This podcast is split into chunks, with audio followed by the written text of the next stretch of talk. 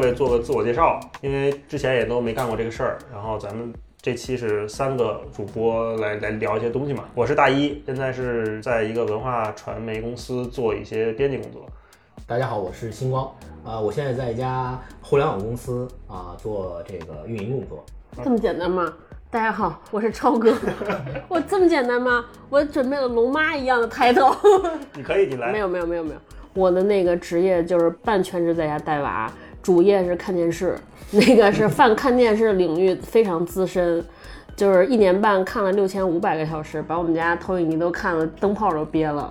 对，那行，那既然就是说到看电视，我们这次也是想聊一个跟电视电影相关的话题，就是《美国工厂》。对，这个电影最近特别火嘛。嗯。然后大概是一个什么情况？就是星光可以来介绍一下，因为星光在我们这里面算一个口才比较好了，知识面过宽的一个人。没有，把这个重任交给星光。没有，你先。呃呃，《美国工厂》这个片儿实际上是。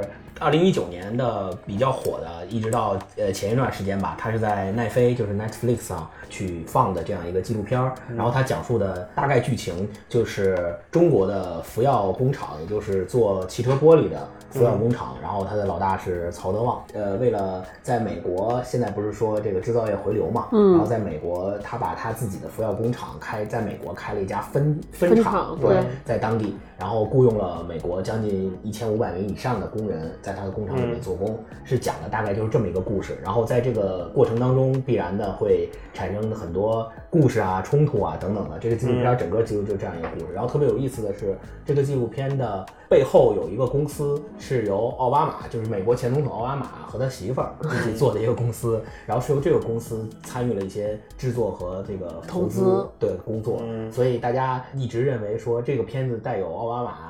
这个反击特朗普的这个制造业回流的这个事儿，这个原因在里面，但是其实际上。我们后面也会提到，我们后面慢慢聊的时候，其实这个印记没有那么重。我们对我们觉得这个印记没有太重，所以整个的大概就这样一个片子。然后这个片子因为里面涉及到了中国，也涉及到了美国，然后又在现在中美贸易战这个大背景下，中美贸易摩擦，对对对贸贸易摩擦的大背景下，所以很多也引起了中国很多这个人的关注。对对嗯对对，我觉得那就那这样，我们就轮流说一下，咱们几个人看这个电影印象比较深刻的哪场戏，或者是哪个场景，或者什么东西。嗯。细节，超哥先来，先来。哇，我因为我爱看电视，是吧？对对。我其实所有片子里边，整个让我特别震撼的，其实是这个片子的结尾，就是有几组镜头，我觉得接的特别有深意。就是当时，因为他们不是要进行一轮投票嘛，决定说，哎，要不要在这个福耀工厂建工会？嗯。那最后是建工会这件事情失败了，然后其中有一个工人，他当时是投了反对票的，反对建工会，然后。我们都以为，就按照他那个逻辑，都以为说啊，那这个人就可能是希望我可以在这个工厂一劳永逸的通过我的勤恳勤劳的工作就工作下去了。嗯。结果没想到呢，哎，那个镜头一闪回，说他马上就被开除了，因为他操作电脑很慢。然后紧接着就转到了一个中国的小伙，应该是中国过去，他住在一个大 house 里边，然后外边是一个典型的美国庭院，他的两个孩子在玩。然后那个人抽了一个利群的烟，大概是。就是一看他就是好像过上了这个中产的生活，嗯，就说哎，我现在把家人接过来，我过得很好。然后镜头马上再反转，就变成了说，哎，在这个工厂里边有几个高管在商讨，说，哎，对这个机械臂说，你看我现在用了个机械臂，就马上那个速度提高很多。然后我这个用了这个之后，我马上可以把这个流水线从四个人变成两个人。对，然后哎，镜头又转到那个大背景，他又回到了中国工厂，在服药中国的这个工人还在进进出，一片欢声笑语的当中，但他们其实根本没有意识到，就我觉得片子到这里边让我知道说他想让你思考的问题是什么。嗯嗯，就其实这个事情不是仅仅关乎于美国或者中国，不是关乎于美国工人还是中国老板，其实是所有的这些劳动者需要面对一个问题：那机器来临之后，我们这些人怎么办？就因为之前看的过程中，你还在想说到底是中国人对还是美国人对。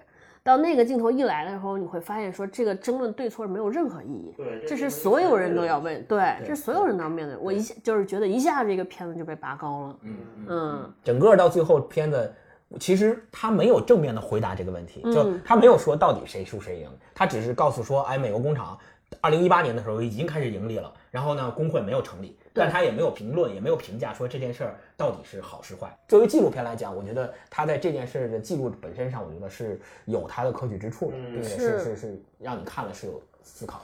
我我觉得就是呃翻回来说，就怎么评价一个好纪录片，就是一个纪录片的好坏。我觉得这个是我自己特别欣赏的这种，就是说他在全片你会发现他都是在讲每个具体的人，每一个具体的小事儿。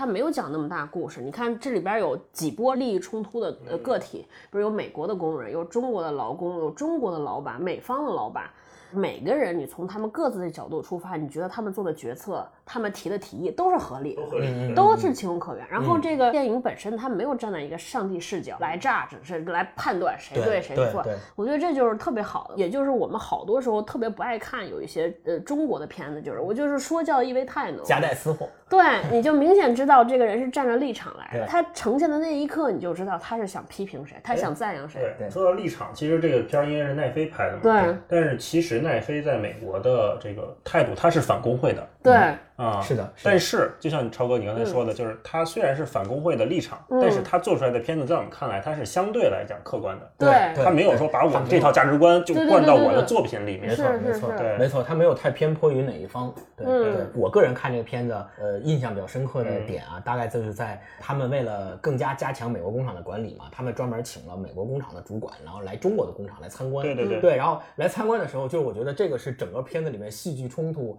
最强烈的一一段滑对，就是特别强烈的一段。他就是美国工人来了之后，他就跟中国工人一样，就是呃去深入到这个他工厂里面，然后参加他的联欢会啊什么的一些活动，就我们耳熟能详的这些活动，在我们看来其实都太正常了，就是对于中国的这个集体中国人的集体观念来讲，但其实在美国人看来，这些就。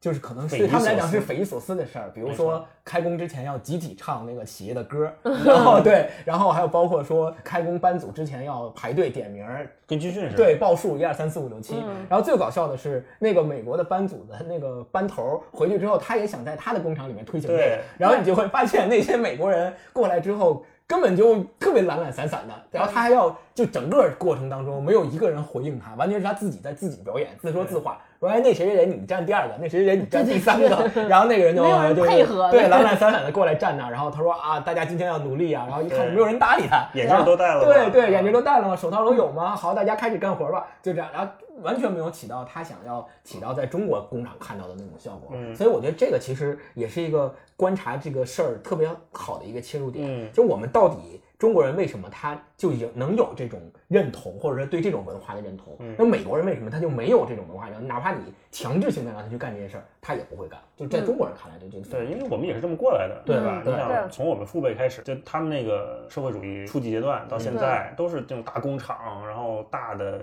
公司，嗯，然后部委什么那些，都是都是集体过来的对嘛。那到我们这一代人，虽然这种个人意识会有一些，我觉得有有一些觉醒，嗯，但实际上还是在有那个底子、那个基因在的。嗯嗯，对对嗯对。对。特别有意思，我还问了一个在美国上班的朋友，嗯在他里面也提到，就是说为什么美国人可以打两份工，对，然后还还那么热衷，嗯，但是让他们加班他们就不乐意。对对对对，哎，这就很矛盾。对对对对，然后我就专门去问了一个，就是现在有一个朋友在亚马逊工作，嗯。然后他说，美国人是这样的，他是喜欢自己给自己加压力，嗯，但是受不了你给我加压力，对对对外来的压力我就不愿意来。是的但是你要让我自己努力去，我自己奔去，我多多苦多累我都乐意。嗯啊其实我觉得特有意思的。对，所以我觉得这也可能是中国跟美国文化上的一个特别大的差异。比如说片子里面啊，嗯他有一个记者采访的时候，好像问到了说你现在还相信美国梦吗？嗯然后那个那个人说，我觉得我们的美国梦已经不存在了，就我们的美国梦已经碎了。嗯就是所以他们可能定义的美国梦，就像刚才大一说的，他所定义的美国梦是说，呃美国梦告诉他，你只要努力，你只要愿意努力。美国这个社会就给你提供足够多的机会，让你去努力过上中产阶级的生活。嗯嗯但是如果说呃我告诉你说你要努力，或者我强迫你要努力，这样的可能他们是不会接受的。是对，那中国人可能是比如说我们在公司啊加班啊，或者是比如说加班没有加班费啊，嗯九九六大小周啊，嗯所谓的福报嘛，之前也是很热的一个事儿。嗯那可能中国人觉得这件事儿是很正常的，因为我都已经有一份工作就已经很不容易了，嗯那我愿意其实为这份工作多付出一些，嗯怎么不也不会怎么怎么哎，样。你说这是不是一个选择权的问题？对就是说，美国人他特别在意自己有选择的权利，对嗯而不是被安排。嗯但是在我们这边，就好像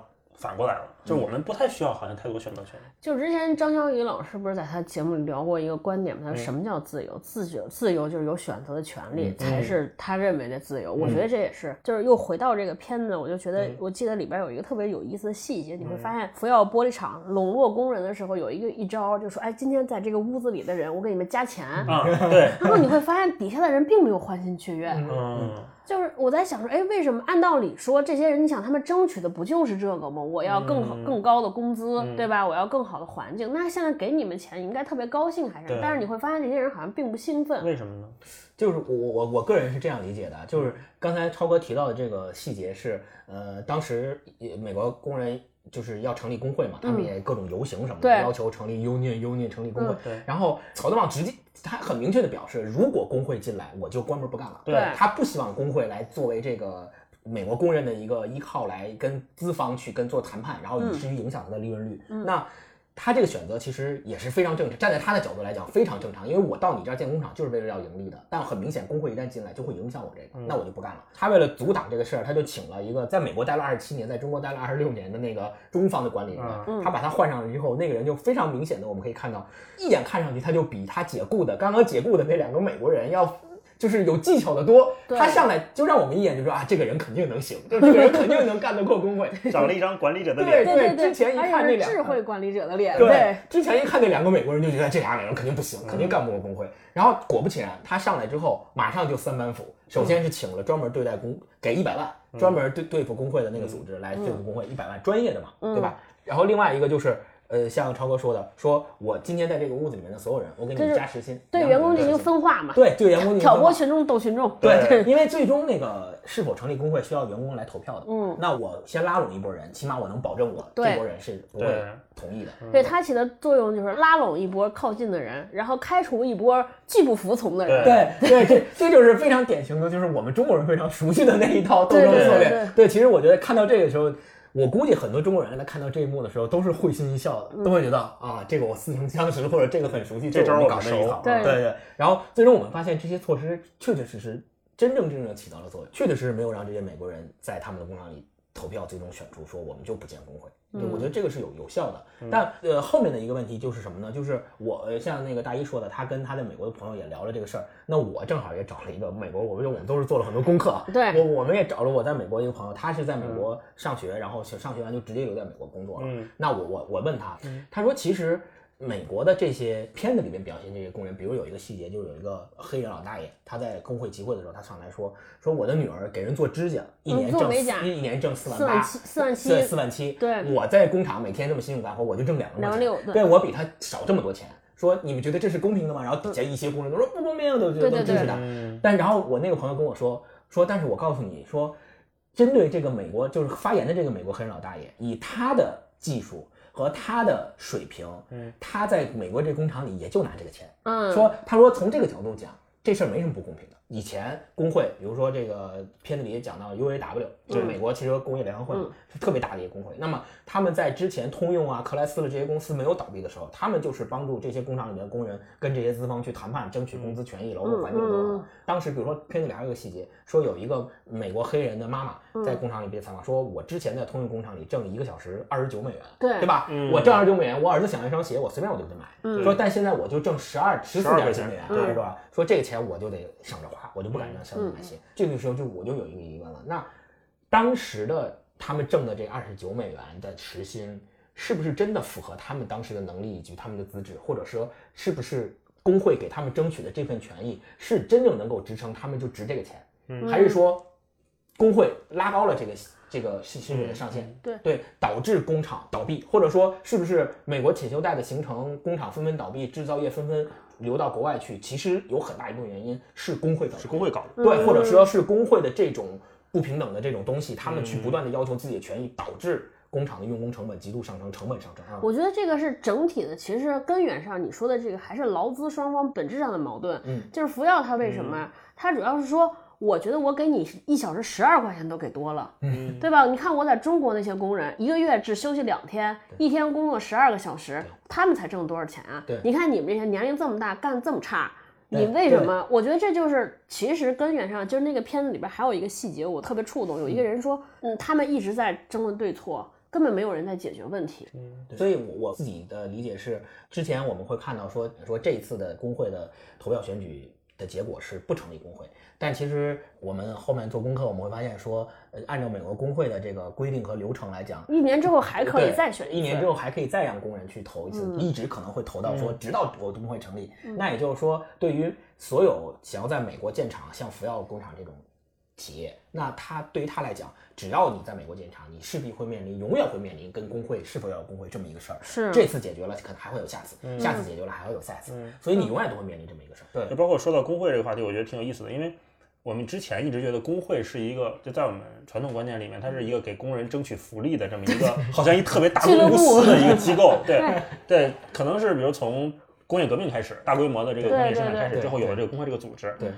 在我们印象里，都是工会是一个很好人脸的角色。对对对是的，是的。然后我看这个片子的时候，我就在想，那比如说刚才星光说的，就是资方跟工会的博弈，嗯资方就是为了挣钱，那没嗯没得说，那我肯定是成本最低，收益最大化。嗯嗯那工会一直在给工人争取这些权益的时候，工会在图什么？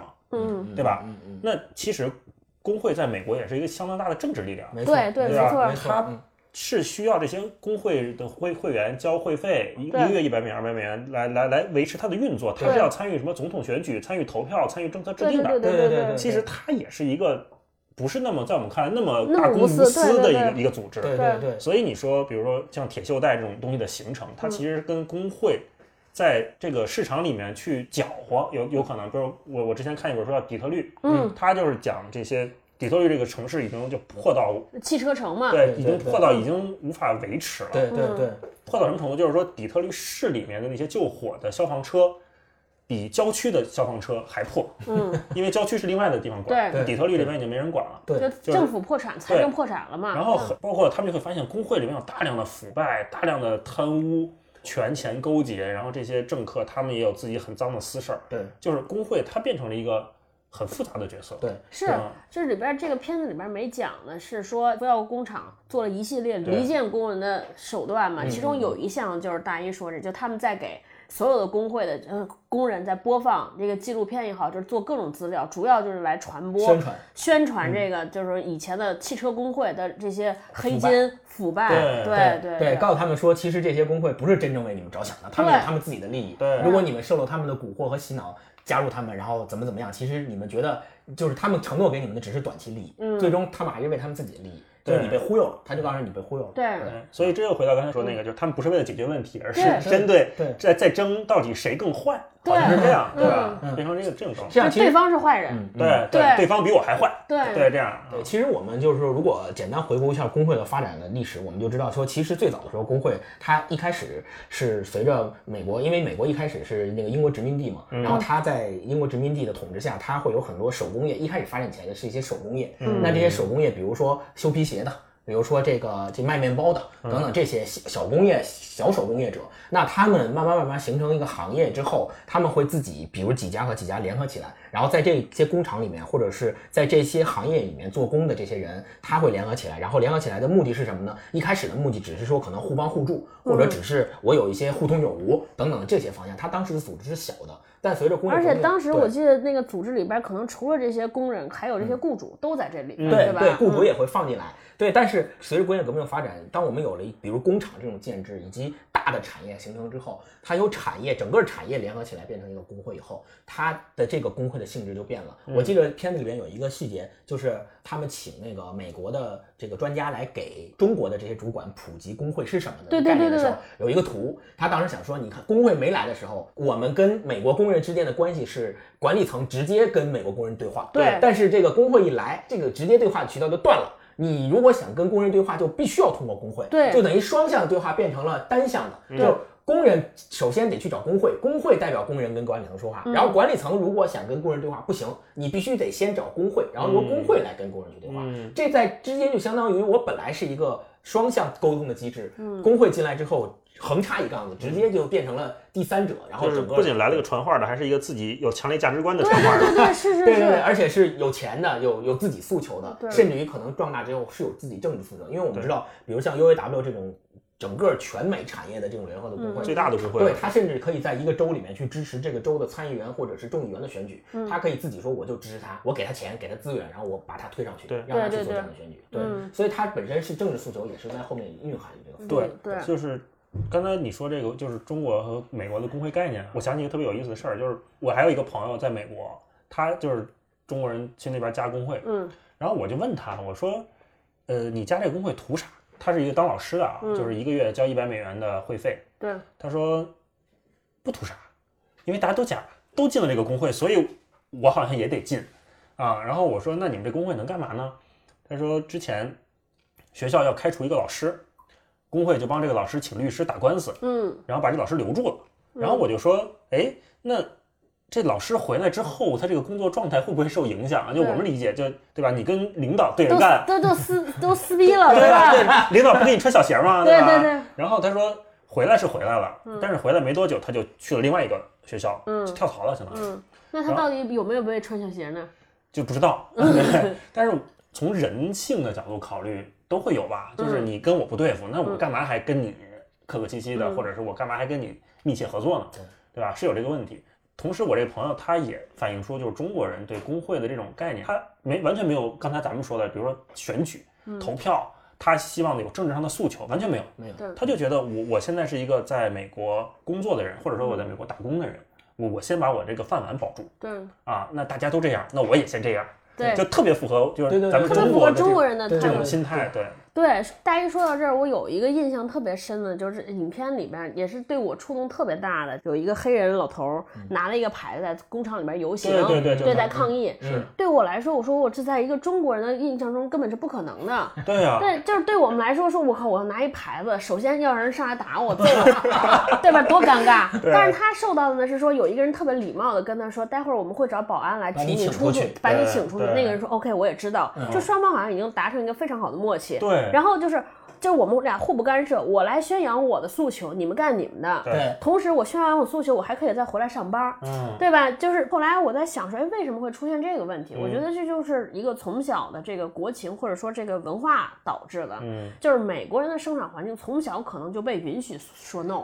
那样对对对吧允许说 no 说 no。就是他们觉得说我的诉求和主张和我的生活是完全可以分开的，包括我的的工作，我可以做这个工作，嗯但是也不，但是并不认为我同意你，我赞同你。对对，咱们事儿和道理可以分开来看。对对，另一方面，你看他的行为上，就他们有一个地方不是开会嘛，他们在跟工会说我们这个服药工厂有哪些不好嘛。嗯你看他们提的问题，他并不是完全个人，他会提到说这个工厂在旁边的污厂排排污，嗯，他们在排污，对嗯对吧？他们他没有给工人带这些安全的措施，措施他完全不是自我的，嗯，他其实站在是一个更大、更公共的角度来看这个工厂，嗯你会发现说他其实是更有主人翁意识。就如果是评价一个个体来说，你会发现他的高度是不是比中国的工人好像他想的事儿关想的事儿不太一样更多？对，嗯嗯中国的工人都是我怎么行，老板给我下了个任务，我怎么样在这么短的时间内把这些生产出来？对嗯对，比如说里边有一个中国人说，有一个小工头就说说我才不管美国人怎么告我呢，我就让他们周六来加班儿。但是他从来没有想过，我觉得他应该没有想过是这些人为什么不愿意加班，以及我为什么要加班呢？嗯嗯嗯对，你说这个特别对，嗯就是前者，我觉得他想过，对他的答案就是他们懒，对对就是美国人就因对为懒，所以他们不来加班。对我为什么要加班这件事情，大部分人还真没想过。对啊，这就是涉及你刚才说的一个，就是工作和生活的关系的问题。对工作和生活的关系，其实在我们这里其实是发生了很大的变化的。对对对啊那工作就是全部是生活，对对，就是生活全是工作，生活就是工作，工作里已经没有生活了，对变成这样。对所以我特别想接下来我们聊个话题，就是说你怎么看待工作和生活的关系，或者是工作这件事情对你来说意味着什么？为了聊这个事儿，我那天跟我爸聊了一次。嗯我跟我爸是那种就是非常传统的中国式父子。有有之前有个段子说什么，就是中国式的父子就是孩子长到二十岁以后无法跟爸爸独处五分钟以上。对，就是会两个人会极度尴尬，因为两个男性在一个独立的空间里面是就是父子关系，他他他他不知道该怎么相处。嗯嗯然后我就问我爸，我说爸，你有没有想过，像我这个岁数，你有没有想过当年为什么工作？嗯我爸给我回一个没有啊，然后哭哭 一个一个那个表情。嗯然后我说我最近在想这个问题，嗯我说那你你后来有没有想过这些？我就问我爸，我爸说后来也没怎么想过。我说那你们当时工作你努力工作图啥？嗯我爸说挣钱养家，嗯然后父母有面子，嗯然后让家人朋友放心，嗯对这个行业做出一些改变和贡献。嗯，然后说完，我发现跟他自己没关系，对对对对对跟他个人一点关系都没有，没错没错没错，都是为了家奉献，为了社会奉献，为了国家奉献。是的，是的，对，然后后因为我爸他现在也看很多，比如西方这种这种书，他也算个知识分子。我说那你这个思想有没有改变过啊？嗯他说改变过。我说什么时候改变？他说看一些所谓的哲学，西方哲学、嗯或者什么之后之后才开始改变。嗯然后我说那你现在改变成什么了呢？他说说的挺玄乎的，嗯就是说反正自我要快乐，然后要对这个世界有善意。这种就类似于 感觉像没有前文，感觉入了什么教，这种可能就是入了什么教，只是你不知道。对，我就发现，哎，他的思想开始转变了，嗯就是他开始有变化了。老一辈人他们那个经验还挺有意思的。嗯嗯星光，你觉得呢？我觉得是，嗯，从工作和生活的关系来讲，当然肯定我们这一辈人，虽然我们现在有一个热词叫社畜嘛，嗯就是对吧？就是说我们大家都是社畜，然后每天就是长久的工作，甚至于之前比如说九九六啊、大小周啊这种，嗯大家也都是。其实我认为，之所以成为热点的原因，恰恰是因为大家对这件事情有一个特别矛盾的心态，这个心态就体现在真正其实没有人愿意。九九六大小周，啊谁不愿意说我我工作之余我有更多的生活，我有更多自己能够追求的东西呢？对对但是呢又没办法，有时候又没办法，嗯，也不管这个没办法是来自于家庭的压力、金钱的压力，还是什么方面的压力，总之是没有办法，你陷在这个矛盾中，所以大家才会对这个事儿有关注、有讨论，才会发现说啊这个事儿是不是不正常，或者是这个事儿到底应该怎么解决？因为老一辈儿的，比如说他们在国企啊什么这种地方对对对上班，那他们其实真的就是企业或单位包办了他们在生活中的很多事情。包括上学，包括吃饭，有食堂，上学有幼儿园，有小学，大家都是这个单位的，都是这个企业的。那其实他们这个企业包办他们人生中的很多大事儿，他们不需要考虑太多，他们只要觉得我在我的岗位上干好我的事儿，就是最好的，那他们就去干，也不会去想什么其他的。但是呢，到中国改革开放以后，到再到我们这一代，很多事情我们都要考虑，对吧？好多事情就是我们可能从工作中得来的只有金钱金钱的回报，对呃，再再多一点儿就是更高的追求，就是能力的成长，对或者是你呢还能做些事儿的社会成就感，社会社会地位的对，这个就就社会的成就感，你也只能得到这些。你说单位能给你解决房子吗？不能，能给你解决小孩上学上幼儿园的问题吗？也不能。那这种时候就会产生这种情况，说这些事情你都不能为我解决，我还要把我的很多精力分配到那些事情上，我只从你这儿挣点钱，对然后你还让我九九六大五周，那我何必呢？你说这个特别有意思，就是说，其实是一个工作状态的变迁的状态嘛，就是说从之前我们那个集体主义时代到现在，我们这比如说八零后、嗯，九零后这一代，他们其实是个人主义成长，然后他们稍微是要有一点点头了，对他们要他们要扛的东西很多了，对。但是，但是，比如说像富士康、像福耀这种公司，包括比亚迪这种大公司、大企业，他们是解决了你刚才说那些问题的。嗯他们在力图给自己的这些蓝领员工去解决一个生活生活问题，有住生活宿、保障，孩子问题，对有自己的园区的幼儿园、小学，嗯嗯然后医院有自己园区的医院，就是我之前嗯，有些还能帮你把父母接来或者妻子接来，对对对对对，其实他们又回归到一种集体主义中，他们这些问题好像被解决了。嗯。嗯，但他们也不快乐，因为富士康还有那么多要跳楼的人每年。对，你说这是为什么？我我觉得这个事儿可能它有细微之，就是细微上它有一些差别。嗯，它差别在哪儿呢？差别在于我们随着社会的进步，我们每一个作为社会里面工作的人，他对这个自己的要求，或者说他对这个社会所想要得到的东西的要求是越来越细致、嗯越来越多元化了。需求你对你比如说之前我们的父辈在工作的时候，他可能只是想说，呃，既然公司和单位都给我解决了这么多的问题，我的需求也就这么多了，没有更多的需求。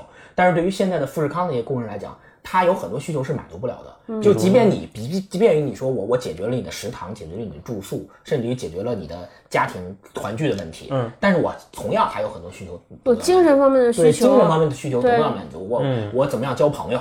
我怎么样有更深的这个，比如说我有更高追求的对，我要跟别人谈恋爱，你让我加班，我去是我怎么去跟小伙子、小姑娘去谈恋爱呢？对吧？对，嗯，就其实我觉得是这样啊，就是如果咱们说俗一点，咱们那个按照马斯洛的需求的那个原理来做，那可能我们当年父辈的需求，它只是在金字塔的下面，比如下面几层，那下面几层它。可能从来没有，他可能从来没有想过，我有朝一日我我可以能够到上面的那个需求。不知道那对块儿有。对，就像就像大一刚才说的，他跟他父亲之间的对话，他父亲说，我可能是直到最近这些年，我才意识到，退了啊我退了休对了，我才意识到我有能力，或者是我有意愿去追求那个金字塔尖上的那些需求。对，他可能在他年轻的时候根本就没有意识到有这么一个事儿。对但是呢，现在不一样，现在随着我们信息社会这么多信息不断的推到你的面前。嗯自然而然的，这些年轻的富商打工这些人，他早就知道，我就想要上面那个需求，我而且我有能力够到那个需求，或者说我愿意要上面那个需求。今天我来路上跟勾总我们俩还聊，就是中国人和美国人典型的区别。影片里边演就是以前的美国人蓝领，他在那儿钓鱼，对然后教那个中国看起来应该也是个职位还不低的人，收入也不低的人告诉他主管主管对主管他告诉你得用这个饵，用用这个钩。从我们的角度来讲是休闲，应该是在你有了钱之后才休闲。对对对啊，但是你看，那是一个工人，工作都没有，物质生活都解决不了了，还在那钓鱼休闲，就觉得这从中国人上去开专车去吗？对 对对对，你出去送外卖去，对吧？对对对对对，我就觉得就是从我们的中国人的视角来说，就是完全是不可理解的。来福耀工作就开叉车那女的说，我现在挣了钱，终于可以从我姐妹家的那个地下室搬出来，嗯住到一个四百八十美元这个小房间，还对买了一堆挂饰在装修房子。对，圣诞节。对，这我觉得这样，我妈看来，我妈就说：“哇塞，你得把这些买东西钱存下来啊！”对呀，你有这闲钱干这干什么不好啊？对呀，你挂这些有什么用？用完就扔了，对吧？对，所所以你就看，然后你再看中国这些，这你看在福耀工厂那些中国人，嗯他们挣的钱一定不会很少，对吧？然后大家每天在那儿叭一一戳，在宿舍里边煮面，白墙家徒四壁，他们就觉得说，就是好像你就感觉他们好像也不需要生活。对于那个钓鱼的人来说，我来你这儿挣钱，我是为了能让我买更好的鱼竿、鱼饵，嗯我挣钱是为了更好的生活。但是中国人来说，说你钱都没有，你生活什么呀？对，或者对于中国人来说，生活那都是有了钱之之后就就是就补充的事儿。对，工作是最重要的。就这就是为什么当时我觉得九九六也是这个问题。嗯，就是大家掀起那么多呼声，我自己认为它其实是个代际的冲突认知。怎么说？我不觉得马老板有生活。我之前跟好多互联网做消费品的人聊天，我有一个就是我自己的认知。我说我一跟他，他们都说，哎，我们是做消费品。我说这个人肯定做不了消费品。我说现在所有做生活方式升级的人，大多数是一些没有生活的人，他能做出什么生活方式升级？嗯，你说你做美食，你自个儿都没空吃，你能做出什么美食？你吃过什么呀？你能做出什么美食？对吧？你说你做服装，你自个儿穿那么土，你能做出什么好看的服装？可能是之前，比如七零后、六零后，就是我们父母那代人，他们是没有这个意识的。他们自己，你会问我，跟我妈也是聊过，像大一和他爸那种状态。我说，哎，我比如说当时结婚的时候，我妈就说你得找这样。我是说，那那你当时跟我爸结婚，你之前谈过恋爱没有？啊我说对呀，你连恋爱都没谈过，你来指导我应该找什么样的人？对呀，那你妈怎么回答你这个？他就没说话，她就是哑口无言。所以我就是一直跟我妈都这么反抗。你会发现说，我妈是他们那些人中的典型的代表，就他们当时那个生活完全没有过任何自己主动的思考。我要找什么样的工作，我要结什么样的婚，都是他们就像赶车，到了这个点儿，别人该做什么，我也该做什么，对吧这？个啊，对，对，所以很多人其实本质上你跟你父母没什么区别。嗯，有一句话叫做“任何值得忍耐的事情，都是因为你不喜欢，都是你在做不喜欢的事情才叫忍耐。对对，回到美国工厂这个事情，讲美国工会，美国哪儿没有工会？硅谷，硅谷是一个工会每次想进，但是完全进不去的，地方。是的，就哪儿是需要工会，就是弱势群体才需要工会，因为他们需要保护，需要有一个组织来替他们发声。是的，对吧？我这工人我要被开除，我没技能谋生。但是是硅硅谷的工程师，哇塞，你把我开除了，我还要开除你呢，对对吧？我我还要有本跳槽呢，对我有本事是求着我来这上班，对啊然后这就反映好多人在探讨这个问题，就会有两派面临同样的问题。有一派说说美国的工人说你这个时候就中国人看你这时候反抗什么？你出去学本事啊，对不对？对你说学本事加技能，你你操作电脑慢，你不应该怨公司，你得练快呀，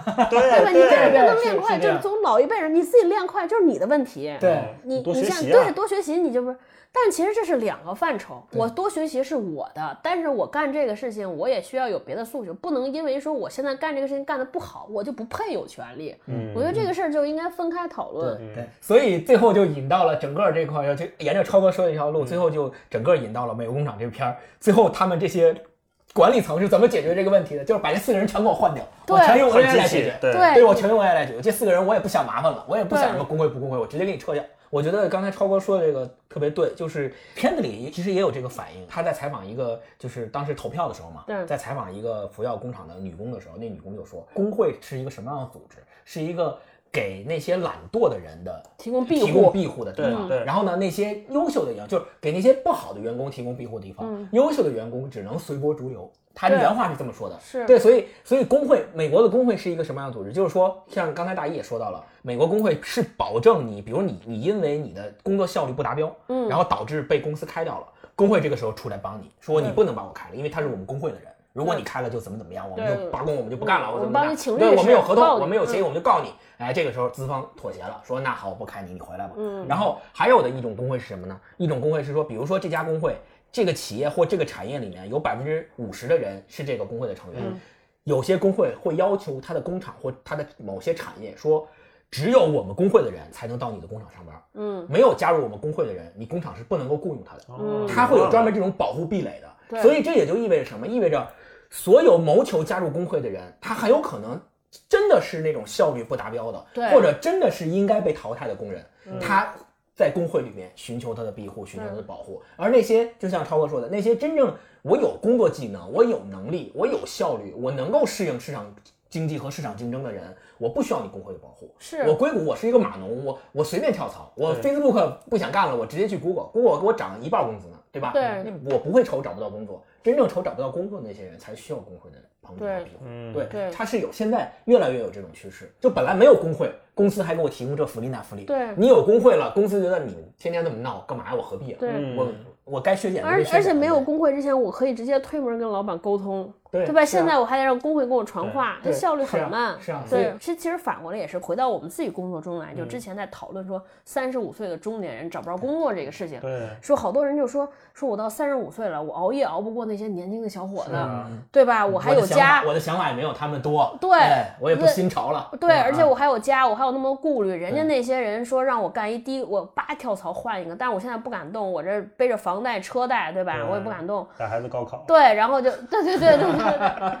然后就是小小欢喜是吧？然后，但是你要想说，你如果永远你的价值是在于说我是拼努力，对吧？那你永远不会有任何价值。哎，你这个说的特别对，因嗯为从小我们就教育你得努力，对，你得努力，好像努力是我们的唯一出路。是，当你说出我们不用靠努力的时候，那就是很多人不知道该怎么办了。就对你，我除了努力，还能干啥？如果我用能用四个小时干了别人十二个小时工作，而且干得比你好，这才是你的价值所在。对对对吧？对就是所有的事情都是我们要从现在开始要思考。天天说哦，我们读书，我们知识，我们比老老一辈人学，就是受的教育更高，对吧？见的世面更广。那体现在哪儿呢？就是你一定要比他们思考的更深。而且就是现在这个问题，我我回过头来，我还在想说，哎，这个片子为什么这么火？突然间啊嗯啊嗯嗯嗯为什么这么火？哎，它在美国火吗？火应该还蛮火它的。烂番茄多少分儿？烂番茄百分之九十四。哇，那非常火。它为什么这么火呢？就是首先呢，我的疑虑在于，第一呢，工会这个事儿不是个新鲜的话题，对，不是。而且这个不是服药这个中国工厂和美国工人之间的这个劳资关系，在美国国内也是，而且不是说这个穷人和富人之间的关系。对，你看，就是最著名的，你看 NBA 工会，嗯，对吧？NBA 这些已经打球的球员都已经那么有钱了、嗯 n b a 也是最著名的，一一年停摆、n b a 停摆那么多年，也是也也是谈不拢，嗯，也是跟这个跟福耀工人这些工人的诉求也是一样的。对对所以说，工人矛盾这不是一个新鲜的事情，是对吧？？是。然后呢，同时呢，大家看的点在哪儿呢？我觉得它可能有那么两点，一个呢是中国呢属于这 new money，就是美国属于 old 欧 money。的 money，嗯，就这个 new money 之前就来变成了一个说我来教育这个 old money，就 old money 里边这人不行了，对对我 new money 来了说你看看，就我觉得一部分国人还是这种心态，对就是你之前之你看你不前我们行了吧？嗯就之前我们在美剧里边看到的美国，都是那个中产阶级大 house 开着好几个车，对对对吧？嗯都是那样的美国嗯。突然间，我们今天美国工厂这个题材，看它是这个工厂里的美国，这蓝领就很新鲜，颠覆了我们以往对美国的认知，对吧？我靠，原来你们也有不行的时候，你看还得靠我们中国人去救你们。对然后呢，在美国人看来是说，你看你们中国人除了有钱什么都没有，你看你们来到这儿开工厂，说救济我们，对吧？但是你们有这个问题那个问题还不让我们开工会，我觉得就是其实就是还是这个对。各自的人到最后也还是不了解对，对。也不了解对方，嗯嗯，各说各话，还是维持这么一个各说各话的一个东西。对。你说这个新老交替，我觉得特别有意思。嗯。包括电影里面有一段是他要拆的那个防火警报器啊，对对对，就是他说不能安这儿，对嗯。就是当时我跟 P D 看的时候，我们俩还说说看到这儿的时候隐隐约感觉有点异样，嗯，就是就是你超哥你说的那个，就是我们作为就中国这个 new money 去教育美国人了，对，我们开始指导你应该怎么干了，嗯对对，然后干了这个事儿，我还觉得有点儿，哎，这好吗？嗯？对，就包括修那大门儿，他们要对对。对盖要露天，要有一个雨棚，是吧？曹德旺说我要不这门冲那边开，对，我觉得对。这个翻译特别牛，won't，就是所以他颠覆了我们既往对美国人认知。我就那勾鲁那天看的时候特逗，他他他因为我一开始我是从后边加入，一开始就是这个美国人变得趋炎附势这一段我完全没看上，然后他就一边在那看一边说这什么自由民主这那，这放荡不羁，说这就是一样，嗯说你看着见了爸爸谁都是这样的，没没什么区别。对。对吧？就是有实力才是最后最有 实力才是等于底气，对对。而且我觉得大家可能要从现在开始调试，就是大家对于工作的认识，我到底通过工作要干什么？对如果你比如说我是希望工作来体现我的价值，那你就一定会像星光说这样，我在不停的啊，当这个赛道换了，我在不停的要要掌握新的技能，因为我要不停的要提供价值、创造价值嘛。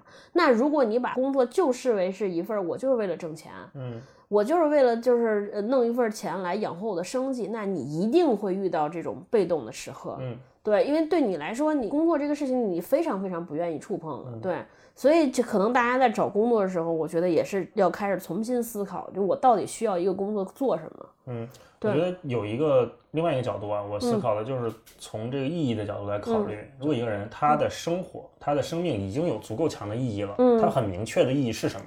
往小了说，比如说沉迷一个游戏；嗯往大了说，可能是结婚生子，可能是抚养一个全新的生命出来，这种都算意义啊。如果他生命中、生活中已经有这种强意义在的时候，他的工作随便，对他不需要，他他就是他就是他就可以挣钱，对对对就是把这当一个挣钱的差事，我拿时间拿精力换钱，对，我的意义从别的地方满足。你那你也不会有那么多不满意，对没错对对吧？不会有不满意嗯嗯然后如果说他的这个工作本身能提供足够强的意义，嗯，就比如说你想在工作中获得这种成就感，嗯，对社会的价值、个人地位的提升，然后包括什么影响力各各方面的这些东西，那这个工作对你来说也是好的，对。也是好的。最怕的就是你生活没意义，嗯，工作还没意义，对对对。然后这变成了一个绝大部分人现在所处的状态，就是就是他们会想我工作到底图啥，对对，吧？他他会出现这个问题。没错，而且我觉得我们社会也是价值观要多元。嗯就是第一种，比如说我在工作中找价值的人是值得鼓励，那工作对我来说是次要的，我希望在生活中找找意义，这种也应该鼓鼓励对吧？对对谁说大家都要过一样的生活呢？嗯嗯，对吧？对我妈之前的一大部分观念，我妈就认为这时候休闲娱乐是可耻的，啊，嗯，休闲娱乐是可耻的。然后比如说我爸出去喝个酒什么放松一下，他就觉得你是在跟这些人堕落，在一起堕落，嗯他就认为你应该把剩余的时间拿来你在你学习，你充实。看书看报啊。对你应该让下一轮的工作来做补充，嗯，他他哎他们非他们非常看不上这个休闲娱乐，最后导致我妈现在我们来的路上，我还跟我老公开玩笑呢，就导致他们这代人退休了之后，就是他们前半生的工作是抚育孩子，尤其我妈，就是她前半生的工作的意义，要么是辅佐我爸。抚养我，我结婚了不在身边了，这个工作意义就没。后来呢，就是在在工作里边当老师嘛，嗯，那你也退休了，啥也没有了，工作也没有了，生活他人生失去意义和方向了，不知道在干嘛。就刚才超哥说那个，你们家庭跟我们家其实挺像的。我爸年轻的时候上班也是，就是机关部委不是很忙，嗯然后冬天就跟人去渊潭滑冰去了，可能上班前还看报纸、打打麻将什么的。然后后来这个部委解散了，然后然后我妈就会说：“哎，你瞧你爸年轻时候也不好好努力，嗯你瞧谁谁谁，那个利用上班时间，他们都去那个滑滑冰、看报去了，人家就学学习，对对，人家就努力，考了个清华的什么研究生什啊么的。嗯嗯啊，但是我现在突然反过来觉得，我觉得我爸的生命意义还挺广泛的对，啊。当你遇到别人的多元化的这个需求和多元化的兴趣的时候，你也要理解对，你也要理解，你也不要根据自己的那个来判断别人。比对如比如说，人家喜欢干这个，人家愿意干这个，人家从中得到了他们自己得到的意义那你就不要根据你自己的观点和立场去说你这是不务正业或者怎么样对。那同样的就是说，你自己想要沉浸在一件什么事儿里，你觉得这件事儿对你的生活是有意义的，那别人你也别说什么，对。吧你你也别跟我来说生活，这是我们对，然后回归到个人也是，就是如果你真的能从这件事情找到意义，你也不不在乎别人说什么。就是随着更多的年轻人，比如说九零后甚至零零后，有一天成为这个主要的企业主，成为这个社会的主流，我认为他们会不一样的。对对，因为他们自己首先就有这方面的需求。对对对你很难想象说一个零零后的老板每天就是我就什么都不要，我就肯定他也有自己不一样的，所以他可能也随着这些年轻人的成长，可能这个社会会更好吧。说你说这个，我最后期待两个具体的例子，就是取消年会和团建。最后是自愿，应该对自愿，对对。所以你们年轻公司人以后应该不会这样。对你可能年轻人以后没有公司，不想上班，都在家里工作远程。比如我们录个播客的。好呗，那那今天我们就聊到这儿呗。好。